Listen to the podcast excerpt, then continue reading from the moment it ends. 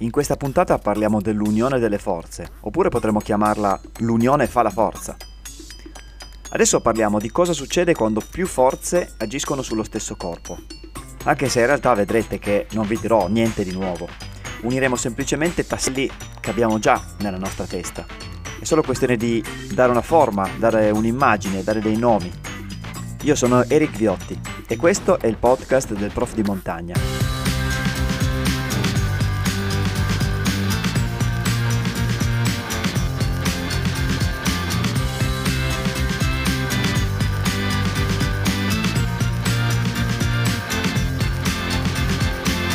Cominciamo dalla molla di cui abbiamo parlato nella puntata della forza elastica.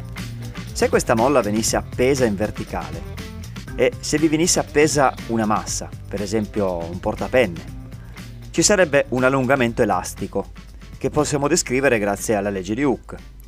In pratica l'allungamento elastico sarà poi proporzionale alla forza elastica della molla deformata. Appena avrà smesso di dondolare su e giù, troveremo la molla allungata, però ferma. E anche la massa che abbiamo appeso sarà ferma. Concentriamoci su questa massa che abbiamo appeso, il nostro portapenne. Su questo portapenne agisce di sicuro la forza di gravità. Quella non possiamo fare in modo che non ci sia, a meno che non ci spostiamo dalla superficie terrestre. Questa forza di gravità lo attira verso il basso. Inoltre c'è la forza della molla, che per la sua elasticità vorrebbe di nuovo accorciarsi, come era prima a riposo, e quindi tira verso l'alto il portapenne. Eppure questo portapenne non sale e non scende, è immobile. Perché? Ormai i vettori per voi non sono più un problema, per cui sicuramente risponderete, perché anche se la somma scalare delle due forze, la forza di gravità e la forza elastica, anche se la somma scalare di queste due forze, dicevo, fosse zero, comunque la somma vettoriale è nulla. Bravi!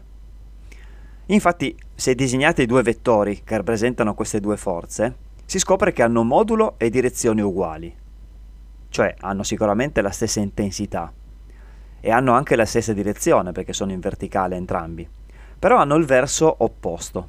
Quando i vettori sono disposti in questo modo, abbiamo visto che la somma vettoriale dà un vettore nullo. È come se desse il numero zero. Abbiamo appena eseguito la nostra prima somma di forze, complimenti. Questa situazione si chiama equilibrio statico. La somma delle forze è un vettore nullo e il corpo è fermo. Se state ascoltando questo podcast seduti sul pullman, anche voi siete un corpo che si trova in una sorta di equilibrio, perché il peso del vostro corpo, la forza di gravità che spinge il vostro corpo verso il basso, è contrastato dalla forza del sedile. Anche questa forza del sedile si può definire una forza elastica, visto che probabilmente il sedile ha una sua piccola deformazione sotto il vostro peso e questa deformazione consente al sedile di reagire e spingervi verso l'alto. Poi, se il pullman si sta muovendo, è molto probabile che la vostra situazione non sia quella di un corpo fermo, ma se osserviamo la, la situazione per quanto riguarda le forze verticali, siamo in equilibrio.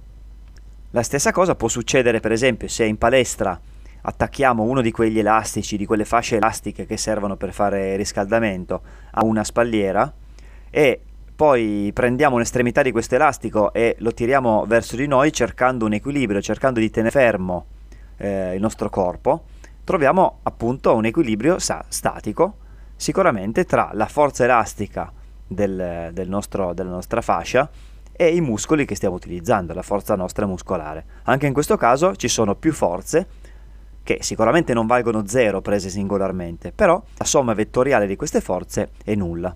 Equilibrio. Il risultato della somma vettoriale di più forze agenti su un corpo si chiama forza risultante. Dal punto di vista del corpo, essere spinti da molte forze è la stessa cosa che essere spinti da una sola. Per esempio, se io spingo un carrello in avanti con una forza di centocinquanta newton e voi lo spingete all'indietro con una forza di duecento newton, tanto vale che io me ne vada e voi spingiate con soli cinquanta newton, quella sarebbe la forza risultante. Per capire cosa succede a questo carrello, visto che la forza risultante non è nulla, dobbiamo aspettare qualche puntata. Per adesso noi ci accontentiamo della situazione di equilibrio in cui la somma delle forze è nulla. E attenzione, le forze non devono essere per forza due, possono essere anche mille, duemila, ma se la loro somma vettoriale totale è zero siamo in situazione di equilibrio statico. Forse l'ho già detto, eh? In realtà c'è una situazione un po' più complicata, quella in cui le forze non sono tutte nella stessa direzione, per esempio tutte verticali o tutte orizzontali, e quindi bisogna fare un bell'uso della geometria, delle regole di somma vettoriale che probabilmente avete studiato in matematica. Ok, adesso viene il bello per quanto riguarda la risoluzione dei problemi, perché quando ci si rende conto di essere in una situazione di equilibrio, significa che ci sono delle forze che sono eh, come modulo uguali, cioè hanno lo stesso valore in Newton. Questo significa una grande cosa, significa che calcolando una di queste due forze automaticamente abbiamo scoperto anche l'altra.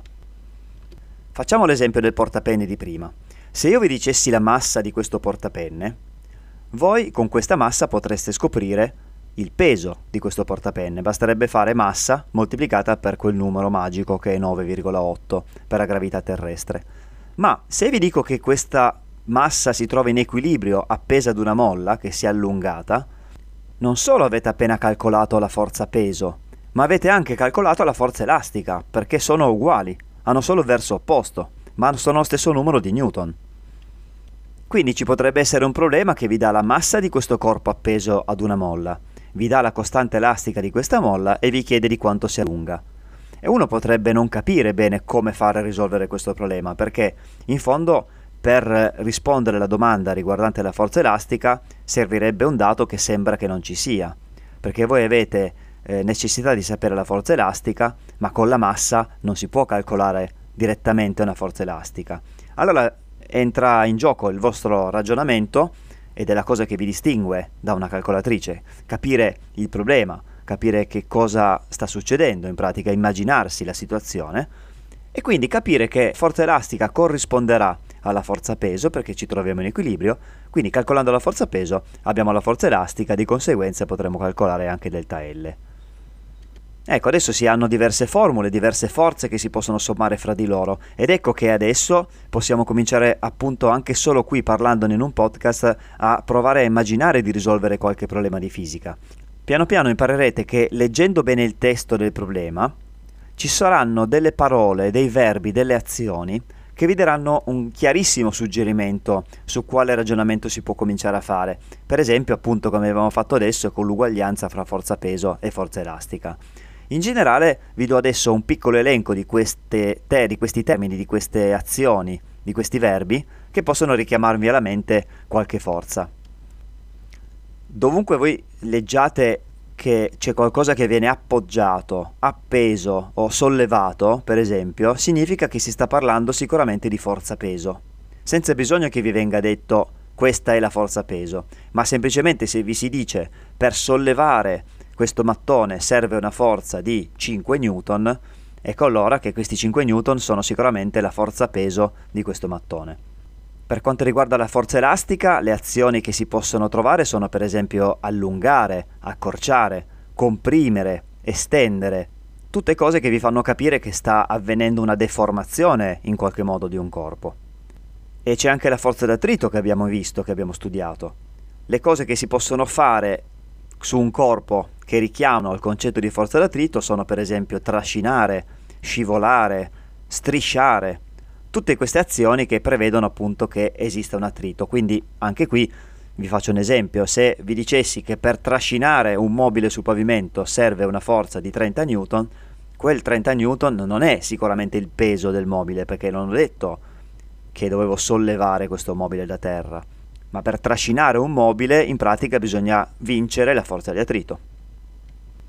Comunque, con i problemi di fisica, come un po' in tutto, è solo questione di allenamento. All'inizio, leggendo dei testi senza i dati molto molto chiari, eh, si può trovare un pochino di confusione, e per questo la prossima puntata facciamo una pausa sulle definizioni delle grandezze fisiche e parliamo di come si affronta un problema di fisica, perché seguendo dei punti uno dopo l'altro con calma e con attenzione i problemi di fisica diventano facili, quindi non ve la dovete perdere. Qualche anno fa ho scritto degli appunti di fisica per le prime superiori, si chiamano La Fisica in Tasca, e da quegli appunti è nato questo podcast. Mi trovate anche su YouTube, se cercate Il Prof di Montagna vi porto in giro sui sentieri parlando di fisica. Se pensate che possa essere utile, condividete questo podcast con chi volete. Ci sentiamo alla prossima puntata. Ciao!